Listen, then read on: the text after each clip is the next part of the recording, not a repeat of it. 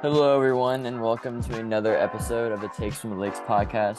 Uh, this time, it's also not another regular episode; it's another short episode where I am highlighting a certain thing that I wanted to talk about, that I felt like I needed to talk about. And uh, today's topic is the Boston Red Sox, who are my favorite MLB team. But uh, yeah, before we get into that, I just want to remind you guys: go sub to our YouTube. Uh, posting all the podcast kind of videos over there. And um, yeah, also we're on Spotify, Apple Podcasts, Overcast, and Stitcher. All right, let's get into it. Day July 24th, day at least is this. Yankees are first, Blue Jays second, Rays third, Red Sox fourth, Orioles fifth. The Red Sox are sitting at 48 and 48. They're 1 and 9 their last 10. They're about to be right behind the Orioles if the Orioles keep up their hot streak. And they're about to be last in the AL East. They're not in a good spot right now. They've lost five in a row right before the All Star break, they lost 14 to 1 to the Yankees, 13 to 2 to them. And the first game after the All Star break, they lost 28 to 5 to the Blue Jays. Yesterday they lost 4 to 1, and today they lost 8 to 4. They're just not in a very good stretch of playing baseball, and that is bringing up a lot of questions about this team. You know, whether they're buyers or sellers, which they what they should do with their future, and uh, that's what I'm going to talk about a little bit. But um, yeah, so I think one of the main things that is kind of attributing to why the Red Sox are not good this season is because they cannot beat their own division. This season, the Red Sox are 12 and 29 against the AL East this season, and they still have to win a division series. It's almost August, and the Red Sox have not won a single series against the division. Last year, they were one of the best teams in the MLB in their own division, completely turned the tides this year. Absolutely absurd, but um, yeah, they can't beat their own division. Their division consists of good teams, and the Rays, the Blue Jays, and the Yankees. And if you can't beat those teams, it shows that you're not a good team. They can't even beat the Orioles. Not saying the Orioles are bad, but they're still, you know, a 500 team. I mean, they just have not played well against their own division at all this season. Another thing is the injuries. The injuries to the Boston Red Sox. It's uh, it's a long list. I'm gonna list some of the players on it right now. JD Martinez day to day, Michael Wacha 15 day IL, Matt Barnes 60 day IL, Rich Hill 15 day IL, Kike Hernandez 60 day IL, Rafi Devers 10 day IL, Matt Strahm 15 day, Chris Sale 15 day, Trevor Story 10 day, James Paxton 60 day, Christian Arroyo 10 day. You know, I can list a bunch of other guys that don't play much of an impact, but I've listed multiple starters. Let's see, in their lineup that's one, to three starters in the lineup and then multiple bullpen arms and starting uh, rotation arms that are all on the injured list. And obviously, I just had Chris Sale come back from injury and then had that fluke uh, injury against the Yankees, kind of, you know, broke his finger against the Yankees, but so that was very unfortunate. But if there's another thing, one of the main reasons why the Red Sox have not done as well they should be this season is because of injuries. I mean, look at Rafi Devers, their best player and one of the best players in, in MLB, and he goes straight to the IL bunch of bullpen arms: Matt Strahm, Matt uh, Matt Barnes, Michael Wacha, who's a starting rotation guy. James Paxton's a starting rotation guy. Jay Martinez is also uh, also great, but it's just they cannot stay healthy. Whenever they seem like they're going a good stretch, they'll just lose a bunch of guys, and a bunch of guys will get injured. Trevor, you know, Trevor Story, they're on a good stretch, and he got injured. They're also playing horrible baseball right now. The uh, that long injury list doesn't help their cause either. All right, their rotation right now consists of Nathan Eovaldi, who's just coming back from injury, Nick Pivetta, who's been horrible, Kutter Crawford, Brayan Bello, and that's just, it's not great. I mean, obviously, like I just said, Chris Sale, Michael Wacha, James Paxton, Josh Winckowski, Rich Hill, all on the injured list. Doesn't help.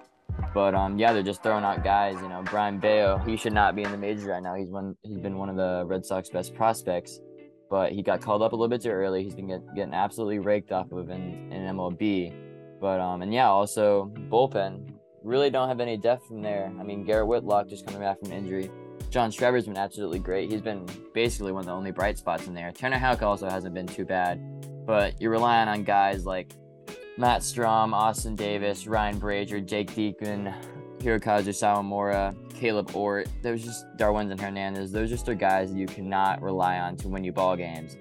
And I mean, they don't have him anymore, but they were throwing out Hansel Robles every game, and he sold many games for the Red Sox earlier this season, and he's not on the team anymore. I mean, just some of these guys just cannot put out quality innings late in games, and that's just goes to show why they can't win those close games. You know, those close games against the Yankees, against the Rays that were really important and uh, can help shape the season. Just really goes to show. Another thing that shows why the Red Sox haven't been doing too well this year is their poor play at first base two first basemen that, be, that they've mainly been using this year have been Franchy Cordero and Bobby Dalbec. Bobby Dalbec's batting 210. Franchy Cordero's batting 219. Both these guys, I mean, honestly, Franchy and Bobby Dalbec had just had moments where just like it's just hard to watch sometimes. We'll have horrible plays, you know, missing the bag, can't field a simple ground ball, can't catch the ball. Red Sox have been forced to put Christian Vazquez sometimes at first, who has never played first base in his career, but they've just been so needy that they're putting Vazquez at first, and it just shows that they really do need a first baseman and that they don't have a first baseman. Um, even though they have Triston Casas, one of the best prospects, if not the best prospect in the farm system, he's still uh, he's injured right now and is coming off injury, but he is a first baseman of the future, so there isn't really too much to worry about. But still, this year, the first base play has just been absolutely horrible. Another reason why the Red Sox have not been very great this season is because of their poor outfield play. Now, their outfield, there ha- it hasn't been very consistent throughout this year. It's been mainly Alex Verdugo in left, Jarren Duran in center, Jackie Bradley is in right, um, Christian Arroyo sometimes in right, and they'll throw in guys like Rob Ref Refsnyder. You know, he sometimes goes out there, but he's not really a guy that you want out there every day but they just don't have the guys in the outfield that are everyday guys and that can really play and make a big impact. I mean, Alex Verdugo is a great player, and he showed that he can be a great player, but um, this year obviously has not been playing up to his standards. And Jarren Duran has shown, you know, signs of him really not being great at all. I mean, look at the Blue Jays game when he lost the ball in the lights or something, and then he gave up inside the park home run, you know. And then you got Jackie Bradley, who really can't hit at all. He's a great fielder, one of the best in the league, but he still just does not provide anything with the bat. Christian Arroyo, pretty good bat, but he's mainly an infielder. They just kind of threw him out in the outfield. And uh, Rob Ref, Rob Refsnyder, like I said, pretty good bat, but he's just not really an everyday guy that you want in the outfield. So they really just don't have the everyday guys that they um, that they have in the outfield. But I mean, look at what was it, 20, 2018? Their outfield was Mookie Betts, Andrew Benintendi, Jackie Bradley. Mookie Betts was the MVP. Andrew Benintendi was an all star, and Jackie Bradley was hitting the ball back then. So, you know, I mean, if they want to be a great team, they're really going to have to fix the problem of them having really no guys, everyday guys in the outfield. You have to fix that uh, lack of depth. Yeah, and that kind of relates to just the Red Sox really having no depth at all throughout their whole team. I mean, I've gone through all different things. I've gone through first base. I've gone through outfield. I've gone through the bullpen starting uh, pitching.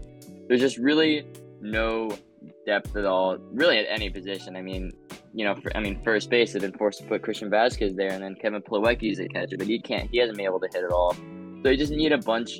You just need more guys, whether it's calling up guys or trading for guys. I mean, I don't think they'll really trade for anybody because I think they'll be sellers at the deadline, which is what I'll get into. But it's just something that they really need to focus on in the future. Just having guys that you're comfortable throwing out there in the field, throwing out on the mound that you know can get the job done and that you don't have to worry about them. So I talked about what's gone on with the Red Sox basically the whole season, but this season has really kind of brought up the conversation of what is next for this Red Sox team. The main conversation really around them is should they be buyers or sellers at the deadline? So should they trade for guys, try to make the playoffs, try to win a cha- try to win a championship, or should they sell their players, get a bunch of prospects, and focus on the future? I have a pretty strong opinion about this. I think that the Red Sox should be pretty clearly, after watching the last couple weeks, they should be sellers at the deadline. They do not have the guys. They cannot stay healthy enough. They cannot beat the good teams. They cannot beat anybody that they play. They're just playing horrible baseball right now. It just does not make any sense for them to try and trade for anybody. I mean, maybe once they get healthy, maybe you trade for a couple of guys, but just the AL, I mean, Astros and Yankees, obviously, they're up there. They're really good teams. Rays and Blue Jays are pretty good teams. Mariners, obviously, very hot. I mean, even the Orioles have been hot. White Sox haven't been that great this year, but they're still a good team. Guardians are still a good team. It's just not really adding up in the AL for the Red Sox to make a run this year.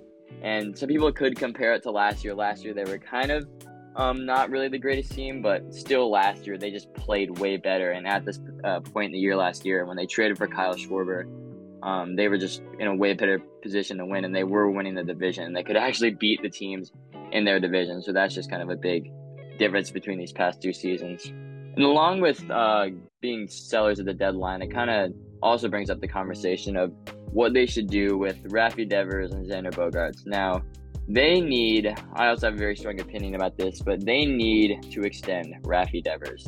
He is one of the best players in MLB. He's maybe some people could say he's the best hitter in MLB. Um, obviously, the Red Sox, you know, he's been on the Red Sox his whole career, been a great player his whole career, but they cannot let him go just like Mookie Betts left. You know, they have enough money. They're they're big money market. they have enough money to pay Rafi Devers. It's just being Chaim Bloom, the GM of the Red Sox, being too stubborn to pay him. They just need to give him the bag, need to secure him in the future. And then, you know, if they can't extend Xander Bogaerts, he goes to another team, they have to trade him. I'd be fine with that as long as Rafi Devers is extended for the future. He is the guy that you want to be sort of the cornerstone of your franchise for the years to come. But yeah, I mean, about selling at the deadline, we could see guys. I doubt if Rafi Devers is going to get traded because he still has one more year contract, but Xander Bogaerts is an opt out after this year. He most likely will be gone. JD Martinez will be gone, most likely. Nathan Eovaldi is his last year of his contract. It's just if they trade all those guys away, it could look really, really rough. And if they lose Rafi Devers, that could be also a big, just a big loss. And without all those guys, all those key guys, the team could look really rough, and they could maybe be one of the worst teams in the league next year. So they really need to focus on extending Rafi. If you can't extend him, I mean, you need to extend him uh, first and foremost, but also look to extend Xander Bogaerts. Maybe somehow get JD Martinez back, but I mean, you know, they're paying Chris Sale a ton of money. They're just coming off. I mean, they're not paying David Price anymore, but they're just coming off paying David Price.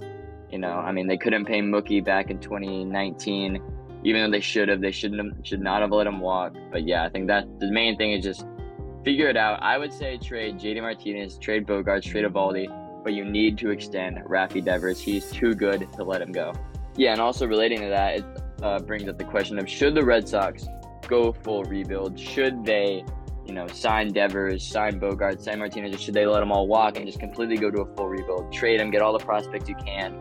But um, it also brings up, uh, kind of relates to some questionable decisions by Chaim Bloom, the GM of the Sox. Just why are you paying uh, Trevor Story $140 million when you could have not paid him and use that money to sign Devers, sign Bogaerts, and then still have money to pay the rest of your team or to sign other guys you know, maybe he has a plan for it, but I just don't really see the vision. You know, maybe it could work out in the future, but obviously Trevor, Trevor Story hasn't been that great. I love him and all, but you know, why are you paying him when you can just extend uh, Bogaerts, extend Devers?